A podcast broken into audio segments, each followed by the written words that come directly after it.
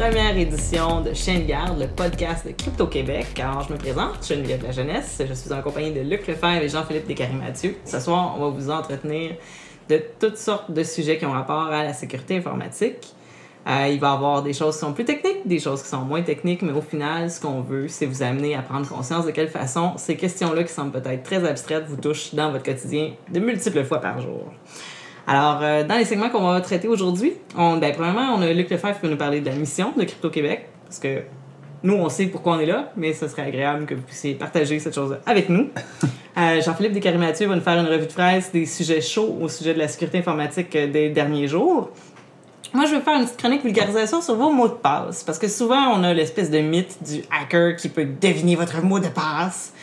Eh bien, c'est parce que votre mot de passe, la plupart du temps, il est mauvais, il est mal construit, puis on va en discuter, puis on va discuter des statistiques autour de ça. Et pour terminer, euh, il y a Luc Lefebvre qui va nous parler de, disons, si vous tenez sur les pages politiques euh, sur Facebook, vous avez peut-être remarqué que certaines personnes reviennent souvent dans les discussions et que c'est des personnes qui semblent ne pas avoir beaucoup de substance et des photos de profil plutôt suspectes. Alors, on va parler des faux profils et, plus particulièrement au sujet euh, de, des pages du Parti libéral du Québec. Alors, euh, sans plus tarder, on va entamer la discussion sur euh, mais qu'est-ce qu'on fait là avec Crypto Québec? Ouais, fait que Crypto Québec, c'est quoi cette patente-là? Euh, Crypto Québec, c'est une organisation qui a été fondée l'année passée avec Jean-Philippe Descaries-Mathieu, Steven Lachance et moi-même, Luc Lefebvre. On a fondé ça pas mal en même temps qu'il y a eu l'histoire des comptes d'Ashley Madison à l'époque. C'est quoi ça, les, les comptes d'Ashley Madison? C'est Ashley Madison, c'est un, c'est un site web où les gens peuvent s'enregistrer pour euh, commettre l'adultère et se regrouper entre eux. Et euh, bref, euh, avoir des relations extra-conjugales. Euh, Donc, bref, un site de rencontre, mais qui c'est Pour, euh, vraiment pour adultes, l'objectif c'est de tromper ta femme ou ton chum. Donc, pas exactement le site sur lequel tu veux que tes collègues de travail, ton patron, sache sur lequel. Exactement, Ouais, ouais. exactement. Surtout pas, supposons que tu es un fonctionnaire fédéral, provincial, municipal ou un policier de la SQ. Puis que tu utilises ton adresse de courriel du boulot. pour Exactement, sur le site. exactement. Ou un homme politique québécois, tu sais, ce genre de choses-là. OK. Ouais. Donc, on s'est fait connaître à ce moment-là. Et euh, ce qu'on avait comme mission, ça, ça- ça a comme parfaitement tombé. Euh, Crypto- on, on existait depuis à peu près une semaine. ou Ouais, on existait depuis quelques jours. ouais, ouais. L'objectif de Crypto-Québec, c'était vraiment de, euh, un, être un organisme non lucratif. À, à ce moment-là, on l'était pas encore. On l'est maintenant officiellement. Oui.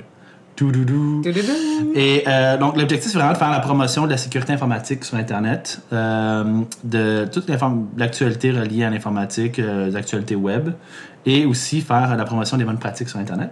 On veut également euh, faire une, offrir, avoir une offre de service reliée à ça. Donc, on veut aider les, les PME, les organisations, les OSBL, les coops à se protéger au niveau informatique. Et aussi, on veut aider les médias euh, à avoir une expertise au niveau informatique. Souvent, ils n'en ont pas.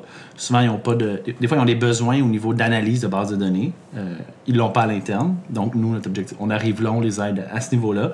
On a une certaine expertise. Puis, évidemment, on va donner des conférences, de la formation, ce genre de choses. Un peu de la même manière que des agences de presse spécialisées en communication scientifique, bien là, c'est d'amener un regard sur l'informatique qui est informé. C'est exactement ça. Exactement. Le, le but, c'est de vraiment vulgariser ces sujets qui sont très abstraits, généralement. Euh, qu'il n'y a pas beaucoup de- de- de- d'experts en, sécurité- en sécurité informatique qui offrent dans l'espace public, en fait. Puis nous, on a vu une espèce d'ouverture à ce niveau-là. Puis nous, on a dit, on va y aller tout de suite parce que on se connaît. hein, on cumule à nous euh, plusieurs décennies d'expérience dans de tout ce qui est euh, sécurité informatique, surveillance de masse, euh, menace à la vie privée, ce genre de trucs-là. Donc, euh, on était là au bon moment, au, au bon temps. Ouais. Donc là, on existe. On est officiellement un OSBL depuis une semaine.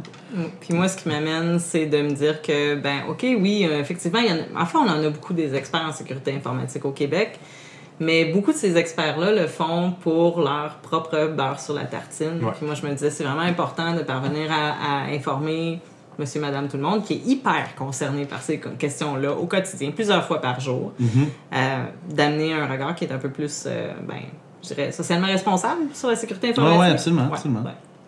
On n'essaie pas de juste vendre euh, nos services ou tu sais, on est là vraiment parce qu'il y a un problème réel et une menace en fait au bien commun. Tu sais, tu sais, on regarde Edward Snowden, là. Ce, qui est, est sorti, c'était un, système constant de surveillance de masse. Et les gens sont préoccupés par ça, mais ils savent pas comment être préoccupés. Ils savent qu'ils sont préoccupés, mais ils, ont besoin d'aide.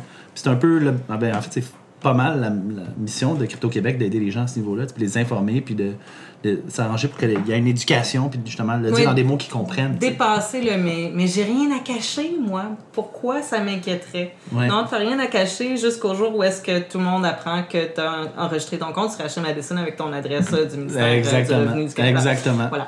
Ou qu'on te dise, euh, OK, si t'as rien à cacher, donne-moi ton, tu ton, ton, Ouais, nom d'utilisateur, ton mot de passe de tous tes comptes.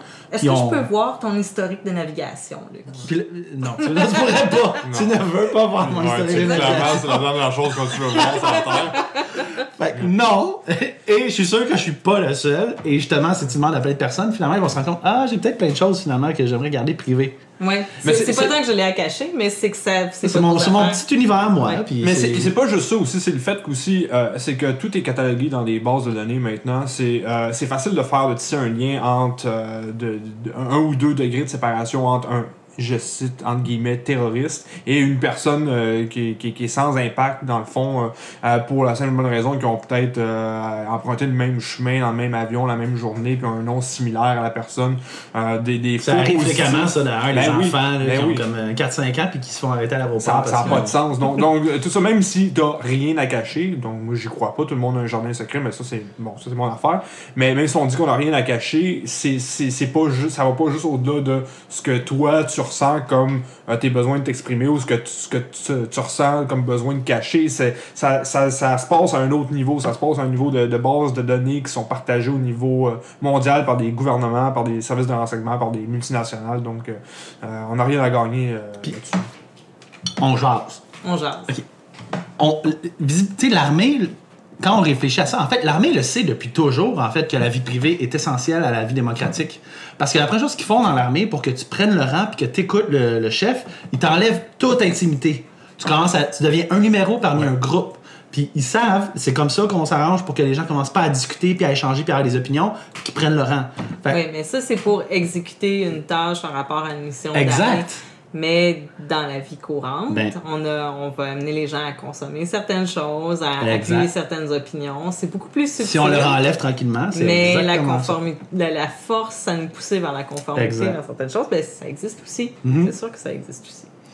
Puis euh, chaque jour où est-ce qu'on on arrive et qu'on arrive sur notre profil Facebook et qu'on nous montre une publicité sur quelque chose qui était euh, dans notre historique de navigation qui ne concernait personne d'autre, ben on, on le voit sortir un petit peu. Mhm.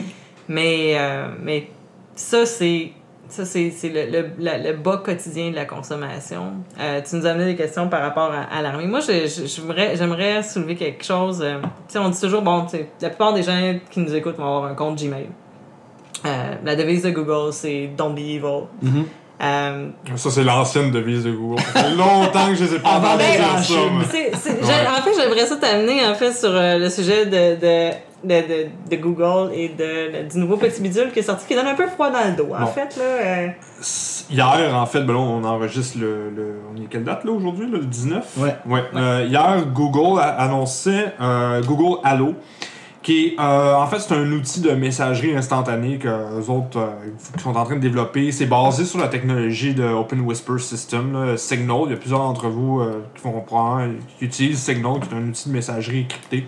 Euh, très très performant, développé par euh, Moxie Marlin Spike, euh, basé à San Francisco.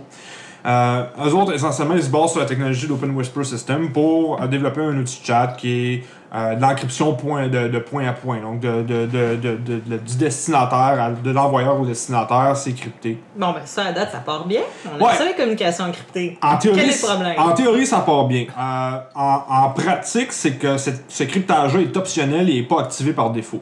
Bon, ça, c'est pas la fin du monde, mais euh, c'est- un problème parce que la majorité des gens vont pas aller fouiller dans les préférences, vont pas aller activer ça par défaut. Ça reste, reste quelque chose de très abstrait encore pour les gens.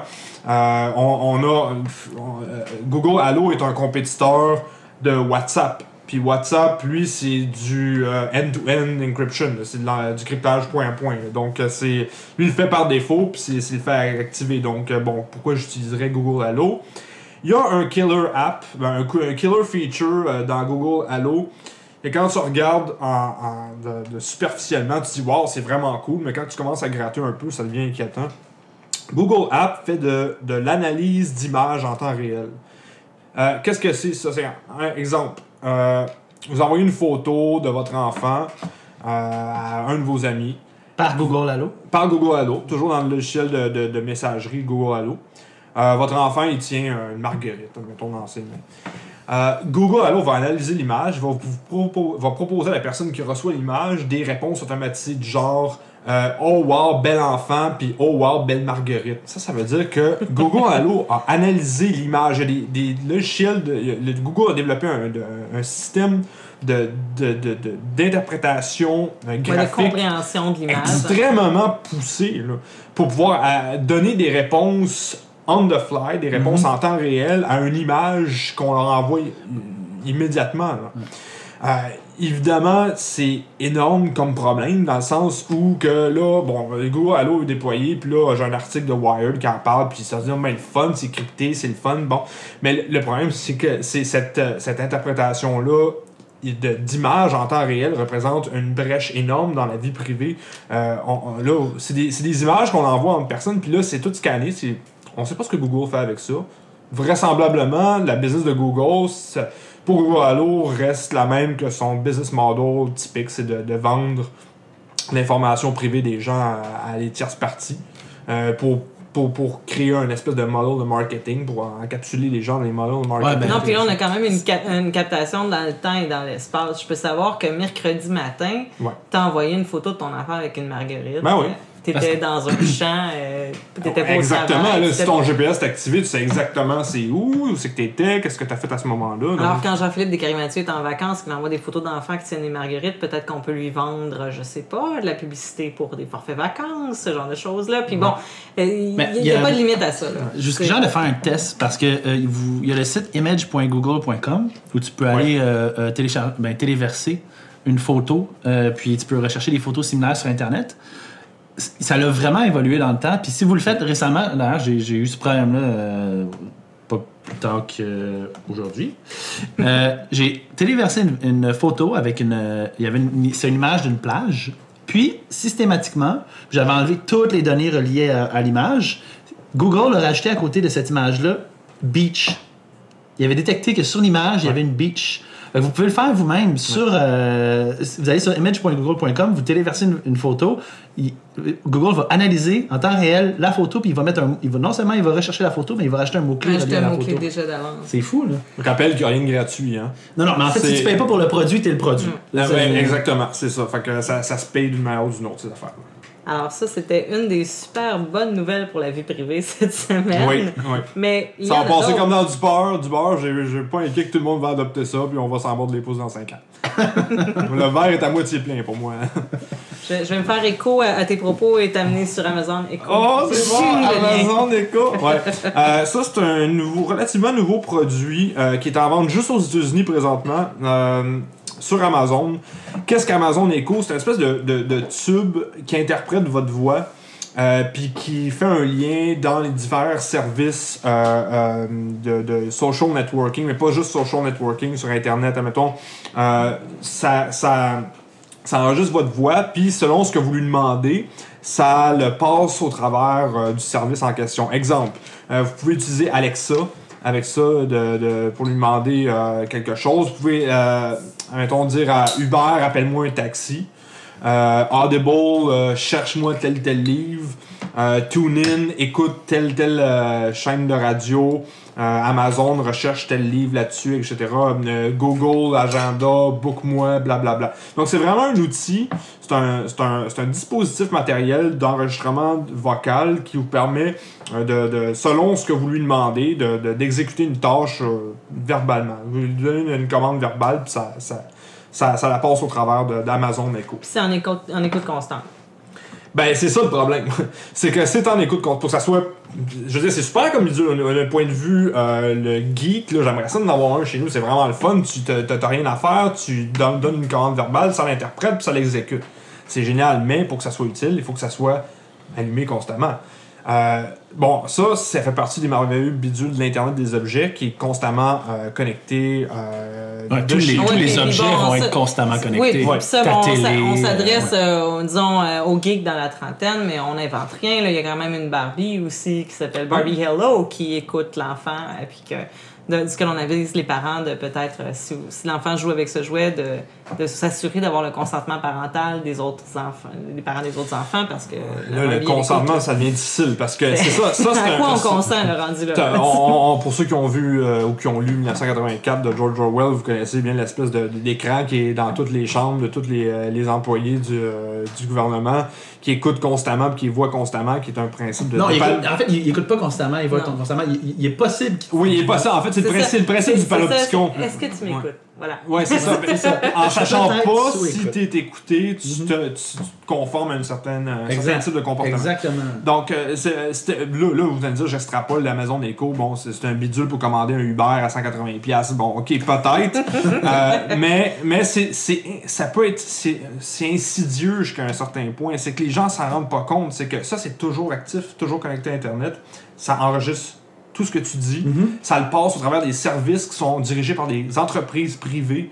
euh, qui- dont le but principal est de, est de maximiser leur cash puis de faire, faire de l'argent. hein. Tu dis ça, puis tantôt tu parlais de Google. Google avait un, avait un feature dans les, dans les Android que je pense qui a été désactivé euh, à un certain moment donné, mais ça faisait en sorte où tu peux les activer dans ton compte, mais qui était en, en donné était activé par défaut. Ça, à chaque, à- à- à- constamment pendant la journée, à chaque moment, à un moment donné, il prenait un bout de ce que tu disais.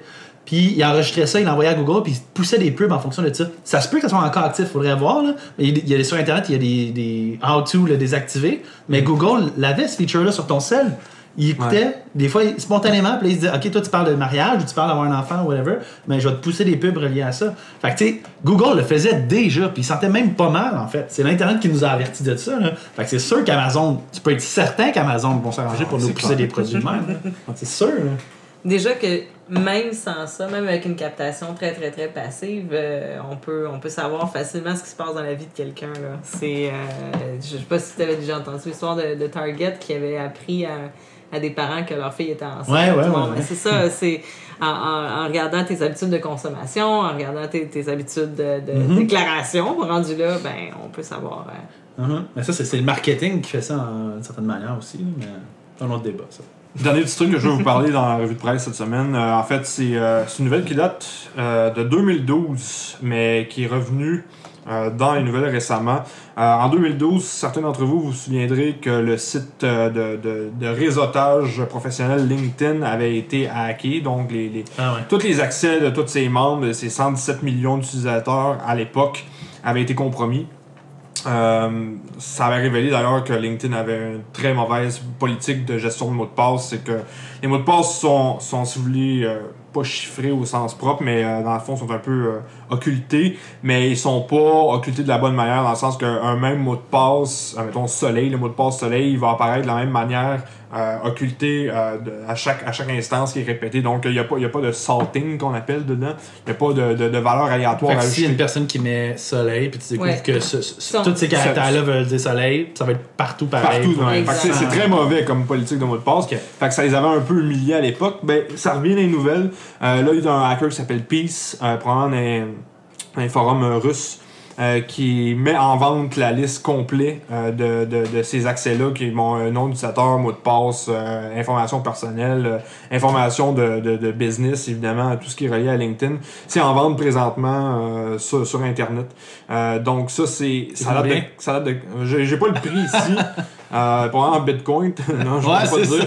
Euh, c'est ça- c'est- c'est juste pour vous dire que c'est un hack qui date de 4 ans quand même. Mhm. Euh, puis ça revient ça revient encore aux nouvelles 4 ans plus tard. Donc, euh, c'est ceux qui n'ont pas encore changé leur mot de passe de LinkedIn, qui ont un compte LinkedIn depuis 6-7 ans, puis c'est toujours le même mot de passe, c'est le moment de changer votre mot de passe. Là. ah, Vraiment, ça presse. Là. Je, je vais prendre ta balle au bon. C'est un peu le, le thème de mon petit, ma petite zone d'humeur de ce soir. Euh, on dit, ben, il serait peut-être temps de changer vos mots de passe, mais j'ai regardé les statistiques euh, qui ont été sorties sur. euh, c'est entrepreneur.com qui, qui ont fait sortir ces données-là, mais je dirais que ça corrèle avec tout ce que j'observe dans ma vie. Euh, Savez-vous que 47% des gens utilisent un, mot de passe, au moins un mot de passe dans leur, leur attirail de mots de passe qui date d'il y a plus de 5 ans? Alors, ce mot de passe de LinkedIn, qu'on se dit, sais, c'est pas grave, là, ils se sont fait hacker, puis euh, après, les gens, ils ont changé leur mot de passe, puis c'est sans conséquence. Mais Si un hacker a décidé que, exemple, j'ai ciblé Luc Lefebvre, là, je veux trouver tout tes. Je veux, je veux, je veux détruire ta vie. Mhm. Euh, puis j'ai ton mot de passe de LinkedIn il y a 5 ans. Mais si t'es la personne moyenne, il y a de très fortes chances que j'ai accès à un compte, euh, soit un compte social ou un courriel ou peu importe, euh, qui utilise ce même mot de passe-là. Mhm. Et puis de là, les possibilités sont infinies. Je pourrais me faire passer pour toi, je pourrais prendre le contrôle de ton compte de banque, n'importe quoi. Donc, euh, il y a- il y Et a être même- déçu. Hey, c'est bon. Oui. Pas ton compte de banque dans ton cas. Je tiens à vous rappeler que, que Crypto-Québec est un organisme non lucratif. qui- Euh, mais pire que ça, euh, on dit, bon, ben, un mot de passe qu'il y a 5 ans. C'est, OK, qu'est-ce que je faisais il y a 5 ans? C'est pas si pire. Mais une personne sur 5 utilise au moins un mot de passe qu'il utilisait il y a 10 ans. Mm. Alors là, là, en 2006, Il y a là, c'était 10 ans? Oui, il y a 10 ans. Alors là, c'était la, la première vague des carrés rouges. On voyage dans le temps. Non, non, c'est Ben assez, oui, c'est assez de Je suis 2005, vieux de. Je suis vieux de je m'en rappelle, j'étais là.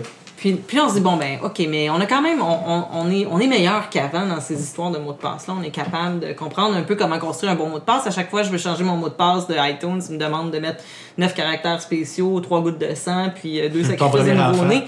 Mais, mais non. Euh, dans une recension de- dans les, des, des bases de données de mots de passe qui ont été euh, comme ça, qui ont été euh, attrapés là, par euh, des exploits, euh, les mots de passe les plus populaires sont 1, 2, 3, 4, 5, 6.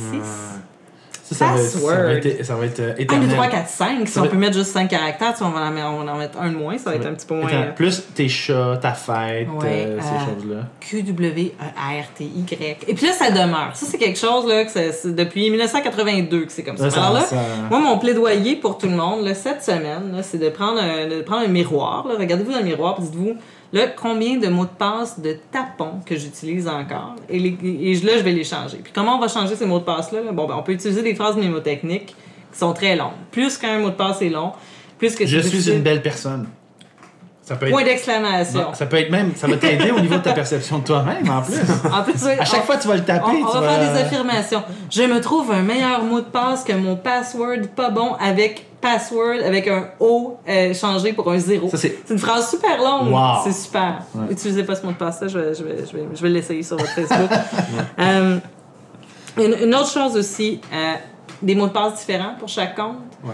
Euh, si on prend deux comptes, n'importe quel compte social ou euh, autre, au hasard, on a une- il y a 73% des comptes qui sont en fait qui utilisent un mot de passe qui est dupliqué.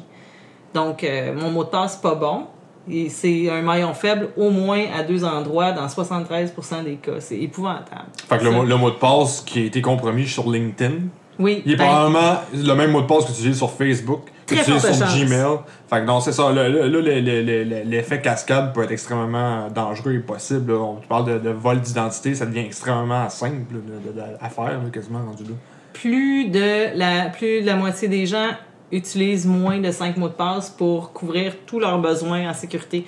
Là, moi, je veux bien qu'on Mais ils utilisent des solutions pour avoir plusieurs mots de passe puis s'en rappeler. Non, mais la- oui, ça, ça, on espère, mais ça, c'est une minorité de gens qui font ça. La plupart des gens vont utiliser password, password 1, password 2, password 3, puis ils font la rotation entre les trois, puis ils essaient de trouver. Là.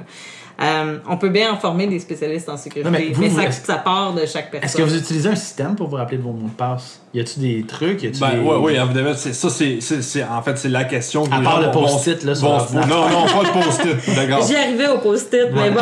Ah non, mais c'est ça. C'est que dans, dans le fond, c'est que les gens vont dire c'est bien beau un, un- un mot de passe euh, compliqué puis qui est différent à chaque site, mais on, est exposé à combien de sites web avec combien de comptes maintenant? T'as un compte sur LinkedIn, t'as un compte sur Gmail, t'as un compte sur euh, Facebook, t'as un compte sur euh, euh, fart.com. Je sais pas, en tout cas, j'ai dit ça de même. Oh my god! non, non, mais. Peut-être qu'on te juge. Ouais, ouais, ouais. Mais bref, ça se compte à coup de douzaines, les sites web. Puis là, on est supposé se souvenir de douzaines de mots de passe compliqués, ça n'a pas de sens. Il y a des solutions qui existent là-dessus.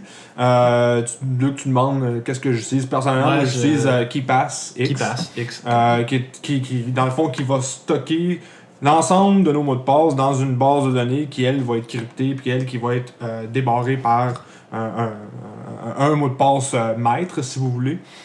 Donc c'est un single point of failure, c'est un point euh, unique d'échec, mais ça reste que c'est mieux d'avoir un très très long et compliqué mot de passe que tu te souviens qui te permet de débarrer tout que d'avoir 25 mauvais qui sont tous pareils. J'allais dire, bon, oui, une solution comme ça, c'est sûr que c'est un maillon. euh, t'as, bon, t'as un point d'attaque, mais en même temps, il y a possibilité d'utiliser des solutions qui utilisent aussi euh, du, en bon français, two-factor authentication, ou est-ce que t'as ton mot de passe, puis t'as aussi quelque chose qui est envoyé sur Un quelque chose que tu possèdes, un Fait cellulaire, ça, quoi que soit.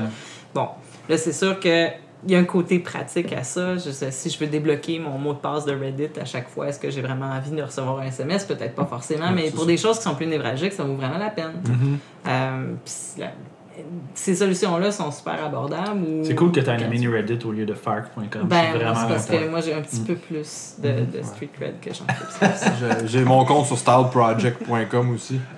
mais euh, non, mais il y a, d'autres services aussi comme euh, LastPass qui est probablement le plus connu. Mais lui a été exposé dans le passé à des, des failles aussi, des, des, des data breach, tout ça. Donc tout ce qui est service géré par une compagnie externe. Y a-tu Password Box aussi? J'entends, je les avoue que j'écoute- j'utilise aucun Moi je, je, service, je, je euh, l'ai pas, euh, je, ça, je l'ai- je l'ai pas vraiment regardé. Moi il y a One Password qui est bien aussi, qui, qui se tient là. Voilà. Donc, c'est un peu ça. Je, je- moi, je- j'encourage à utiliser euh, l'authentification double. Euh, exemple, c'est sur Facebook, vous pouvez l'utiliser. euh, Sur Gmail, vous pouvez l'utiliser. Euh, Je vous encourage à le faire. Puis si jamais vous partez en voyage, désactivez la- la- l'authentification double parce que si vous êtes par exemple au Vietnam puis vous voulez vous connecter sur votre Gmail, puis là il est comme oh mon dieu, t'es au Vietnam. Fait que j'aimerais ça que tu me prouves ta, ton identité. Je vais t'envoyer un message texte puis que t'es au Vietnam. Tu ne recevras jamais. Tu ne ton recevras jamais ton message Et tu vas avoir des vraies vacances. Ça, ça t'est ça t'est Oh, jamais ça arrivé, ça, ça? Lucas? C'est pas une histoire personnelle. Ça m'est été, ouais, Ouais, ça- m'est. Non, en fait, ben, j'avais prévu le coup. Mais je vais juste le dire par précaution si les gens partent en voyage. Effectivement, je pense que le two-factor authentification, c'est la meilleure chose. Mais si vous partez en voyage, n'oubliez juste pas de le désactiver. Je pense que pour beaucoup de gens, leur compte Facebook, c'est quelque chose qui est assez central à leur vie. Mais Luc, j'aimerais ça que tu nous parles de, de gens qui utilisent beaucoup plus Facebook que la moyenne. Wow, il y a du monde qui sont occupés. Hein, on s'entend là-dessus, là. Euh, ouais, donc euh, récemment, ben, en fait, euh, pas plus tard qu'hier, donc euh, le 18, il y a eu une espèce de scandale qui, qui, qui est déjà arrivé par le passé, qui est réarrivé. Ah ouais, non, non, c'est une vague de l'océan qui nous revient. Ouais, ça nous revient. Puis honnêtement, je pense, je sais pas si on va voir la fin jusqu'à temps qu'on soit suffisamment zélé pour mapper cette chose réelle. Mais en fait, euh, il y a un utilisateur Facebook euh, qui s'appelle, euh, ben, qui, qui est un humain, qui existe pour vrai, qui s'appelle Guillaume Marois. C'est important de faire la distinction parce qu'on va tomber dans un. Alice au pays des merveilles ici. Là. Ouais, c'est exactement ça. Donc c'est un vrai humain. En fait, on suppose, on est-tu vraiment On croit que c'est un vrai humain. Ouh, Inception. Eh oui, ben oui. Mais donc, ça s'appelle Guillaume Marois qui a fait une petite enquête de son côté. Il s'est rendu compte qu'il y avait pro... Puis il y avait un très bon point. Et sincèrement, quand on lit son argumentaire, bon, il y a probablement un travail journalistique à faire en arrière de ça, mais effectivement, il soulevait le fait que sur la page Facebook du Parti libéral du Québec, euh, beaucoup des comptes qui étaient là qui venaient bizarrement commenter positivement sur les statuts euh, avaient, pour la plupart, genre deux ou trois amis, des photos qui étaient fausses. Euh, quand on allait voir les profils, souvent ils venaient d'être créés il a pas longtemps, avaient très peu d'interaction. Puis là, quand on dit des photos fausses, là, juste pour vous donner une idée, quand on regarde la photo, si on cherche Beautiful Women Wallpaper, c'est la photo. C'est pas, euh, Ouais. pas quelque chose de très élaboré. Là. Pas, euh, on n'a si- pas volé les photos de Si votre tu vas sur Google Image, tu, Voilà. tu, tu l'utilises, tu, tu téléverses cette photo-là, tu vois en fait que c'est en fait la photo de, de Joanie qui est à Saguenay, tu sais. Oui. Que c'est pas vraiment en fait euh, Madame Qui a Nomade. rien à euh, voir qui- avec. Voilà. Exactement. Donc, euh, il soulevait ça et ça a fait le tour euh, du web. Euh, moi, je l'ai partagé sur Twitter. J'ai eu une très belle interaction avec le- la personne qui est en charge des médias sociaux du Parti libéral du Québec, qui s'appelle Loïc Gonzolin. On a eu une très belle interaction. En fait, on est devenus des très bons amis. Qui m'a demandé de manière très. Pas du- ben, assez agressif, agressif, pas du ouais. tout rempli de tact, euh, de retirer mon commentaire parce que c'était de la diffamation pure et dure et qu'il me demandait. C'était quoi la nature de ce commentaire-là? C'était euh, euh, le Parti libéral. Est-ce que le Parti libéral utilise des faux comptes sur Twitter? Et mon, mon commentaire original rajoutait Tout semble indiquer que oui. J'ai dit, euh, bon, ok, je vais retirer la partie tout semble indiquer que oui. J'ai, puis là, j'ai rajouté, j'ai euh, mis à la place, euh, allez voir l'enquête ici. J'ai mis le lien vers le commentaire de Guillaume Marois. Et là, il m'a demandé d'entrer en contact avec Guillaume Marois. J'ai dit, là, quand même, il y a une limite. Là. Euh, un- quelqu'un sur Facebook, c'est un piton, puis envoyer un message sur un autre piton. là. Donc, euh, et moi, je suis pas payé pour faire ça. Tout est visiblement payé Oui, pour. à euh, l'instar de M. Gosselin. Ouais. Ouais. Ouais. donc, euh, donc c'est ça. Donc, euh, on a eu une très belle interaction. Et euh, ça a fait le tour du web. Il y a plusieurs médias qui ont été euh, qui, ont, qui, ont, qui ont souligné un intérêt par rapport à ça. Et, euh, et on a fait une petite enquête rapide. On, on a constaté que il y a anguille sous roche. Visiblement, il y a. on- Il y a, il y a- disons, on, on- ce qu'on peut ce qu'on peut dire sans trop euh, craindre de se tromper, c'est qu'effectivement, il y a des, il y a non, il y a des faux comptes. qui sont Ça, il y a utilisés. des faux comptes. Et ces faux comptes-là, systématiquement, euh, encensent des publications du Parti libéral du Québec. Bon, ça, c'est indéniable. là, De plus, il y a des questions à se poser quant au. Et, et parce que les preuves. euh, en fait, on a, quand, on a, euh, quand Guillaume a dit que y a- certains comptes étaient faux, dont il, il nommait Julie Nomade, il nommait euh, Jean Misirani et il nommait une autre per- d'autres personnes, Dominique Claveau. Ouais. Dominique Claveau, et une autre personne, Da- Da- Da- David Davy TV. Ouais, David V. Euh, il y a Jean Misirani et Julie Nomade qui ont envoyé comme preuve de, de leur existence réelle en tant qu'humains leur carte du Parti libéral. Or, quand on fait des recherches sur Julie Nomade et sa sœur, qui serait Nancy Nomade, on trouve aucune trace d'eux au Québec. Donc, là, une question à se poser par rapport au processus d'approbation des cartes. Est-ce que la, une Ben- carte d'un parti politique est une... Est-ce que c'est une preuve officielle? preuve d'identité? officielle Non, absolument pas. Et si ça ne l'est pas, c'est problématique que ça soit utilisé pour tenter de justifier le- le- l'existence de quelqu'un. Et si c'est effectivement. euh, euh, Il y, a- il y a un pro- il y a un problème à- au, niveau de la création de faux comptes en utilisant le processus de création de cartes du Parti libéral. Qui est absolument opaque pour le citoyen On le moyen. sait pas. J'ai aucune idée comment ça fonctionne. Est-ce que eux l'utilisent? Est-ce que le parti l'utilise volontairement, euh, comme consciemment?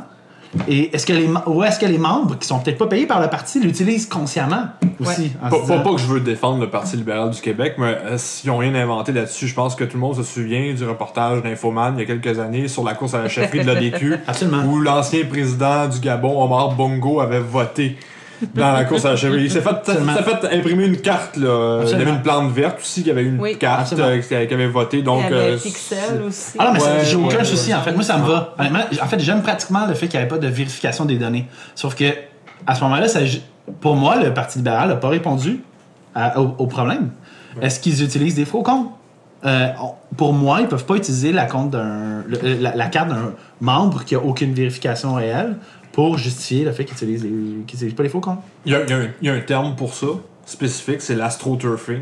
L'astroturfing, ce que c'est, dans, dans le fond, c'est la, la création d'un mouvement de, de base militante qui est complètement artificiel, euh, qui, est- qui existe que seulement, euh, qui, qui est pas organique, qui s'est pas développé d'une ma- d'une manière, euh, par une synergie euh, naturelle, si vous m'excuserez le, le terme corporatif.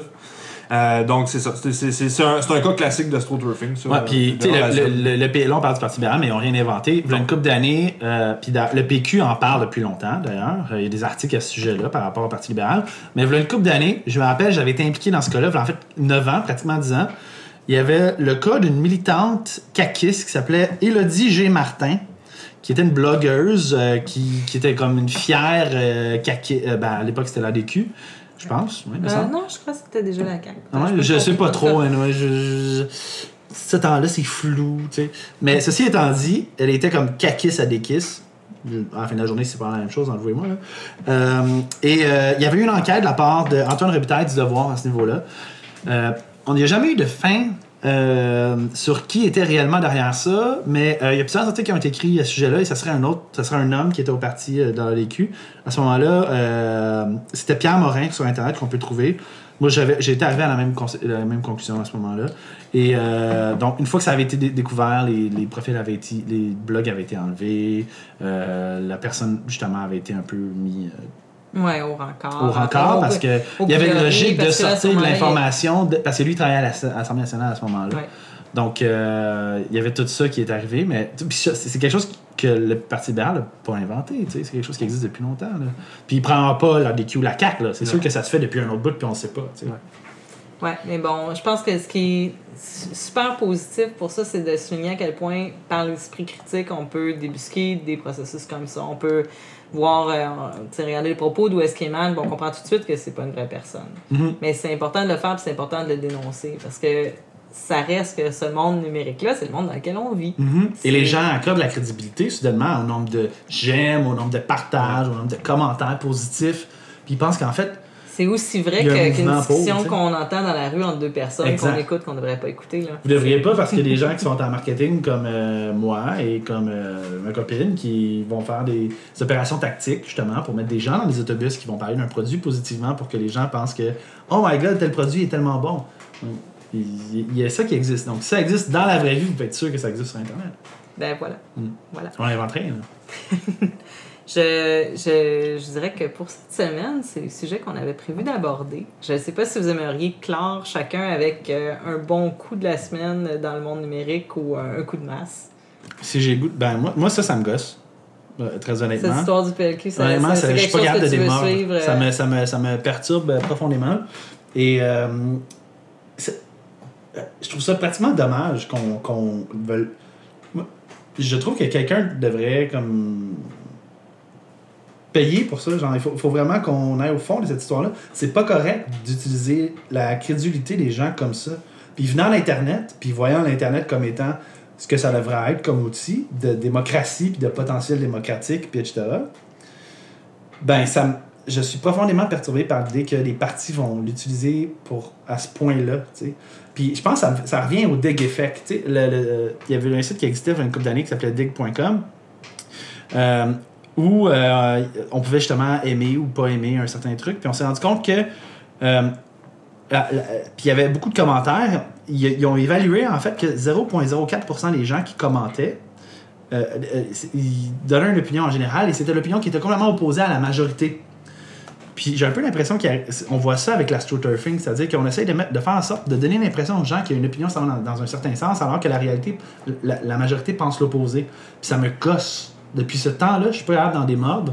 Je pense que n'importe quel parti politique qui fait ça devrait être euh, ben de la carte. Ben, je, je suis en 100% avec toi. Puis je pense que c'est pas, euh, c'est pas quelque chose de partisan. Là. La- il, faut, il faut bannir ces pratiques-là de façon générale dans toutes les horizons politiques.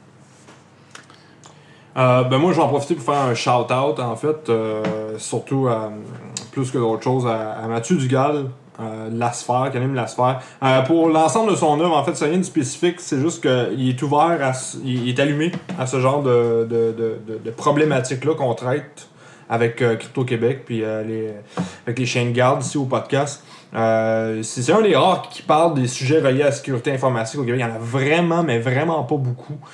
Donc, si vous avez l'occasion d'écouter La Sphère, qui est une excellente émission à Radio-Canada, je vous, le, con- je vous le suggère très fortement. Mathieu Dugal, qui est très sympathique en personne aussi. Euh, est allumé. Puis euh, on a besoin des gens allumés là-dessus au Québec. Donc, euh, bravo, Mathieu. Je t'aime. Ben, oh. ouais! Wow! Wow. Et ça, ça, on ne le coupera pas au montage. Non, Euh, absolument ben, pas. ben, moi aussi, si je peux y aller de déclaration d'amour, euh, j'ai un bon oui, bien sûr, je vous encourage à encourager Crypto Québec. Mais euh, si vous avez un petit 5, un petit 10 de libre, si vous allez sur Indiegogo, euh, il y a une initiative qui s'appelle Switzerland of Bits. C'est euh, en fait un projet pour monter, si on veut, un genre d'ambassade pour les, les, lanceurs d'alerte, euh, puis pour les journalistes indépendants qui ont vraiment besoin d'un espace politique sécuritaire pour être capable de lancer ces alertes qu'ils doivent lancer, que pas juste, pas juste aller se, se cacher en Russie. Il faut, faut qu'on se dote de- d'espace euh, législatif sécuritaire pour les gens qui ont des alertes importantes à lancer. Donc, Indiegogo, Switzerland, Upits, euh, c'est euh, le Parti pirate en Islande euh, qui est derrière ça. Qui est sur le point de remporter euh, probablement les prochaines élections législatives. C'est mon deuxième je t'aime. Parce que, parce que le dernier parti a décidé d'utiliser des, des, Oui, des, des, des, des paradis des fiscaux. paradis fiscaux. Un autre Donc, euh, aussi. Fait que, Donc, ça serait ça. Moi, je vous dirais, parfois, on est super cynique. On regarde l'actualité, on se dit, c'est tout le monde, c'est des pourris, tout le monde fait des choses en dessous de la couverte, puis il n'y a rien de bon, puis il n'y a rien de vrai, mais par le numérique, Mm. on laisse des traces. Vous laissez des traces. La vérité finit toujours par sortir. Ah, c'est beau. Et c'est sur ça que je vais clore pour ce soir. Alors, c'était la première édition de Chien de garde. On va être de retour. Expectos.